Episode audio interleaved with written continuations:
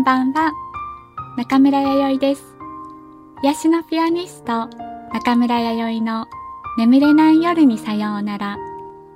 この番組では耳から取り入れる音楽のサプリメントをお届けいたします。私の奏でる音楽で心と体を解きほぐし、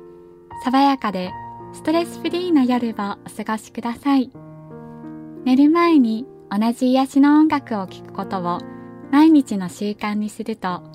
音楽を聴くと自然と眠くなるようになるそうですよ。よかったらこの番組を聞いて試してみてくださいね。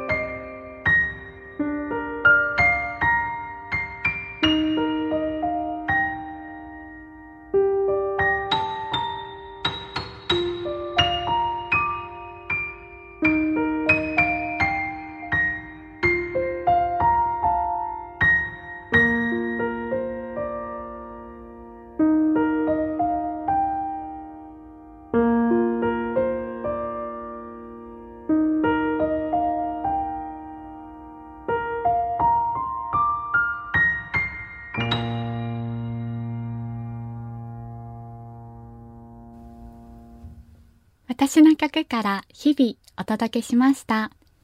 それでは続きまして、私の曲からおやすみ聴いてください。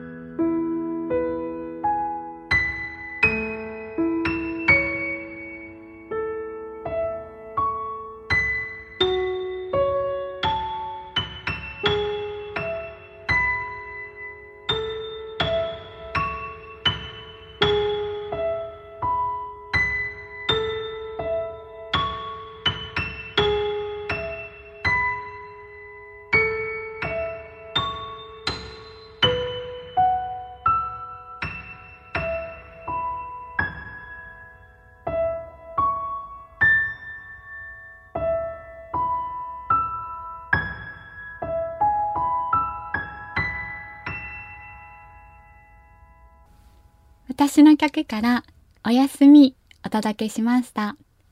ちょっとした小話になるんですけども、私、子供の頃からおじいちゃまの影響もあって、絵を見ることとか美術館に行くことがとっても好きなんですよ。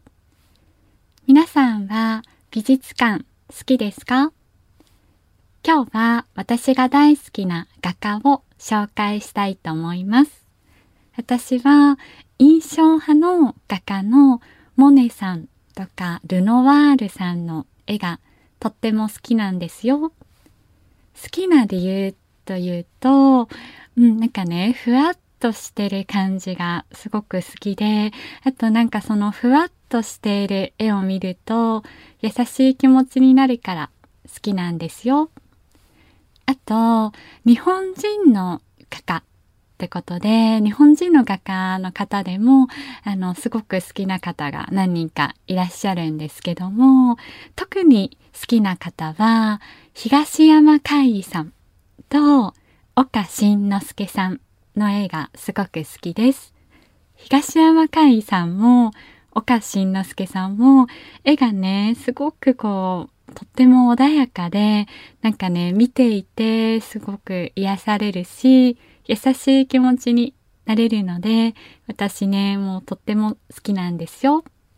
よかったら、ネットでもこう検索するといろんな絵を見ることができるので、東山海さんとか岡慎之助さん、ね、どんな絵描くのかなってことで、ぜひね、見てみていただけたらなっていうふうに思います。あとね、私全然上手ではないんですけども、自分自身もちょっとあの絵を描くっていうのに最近ちょっとハマっていまして、色鉛筆、色鉛筆でお花の絵とかをこう描くのにハマってます。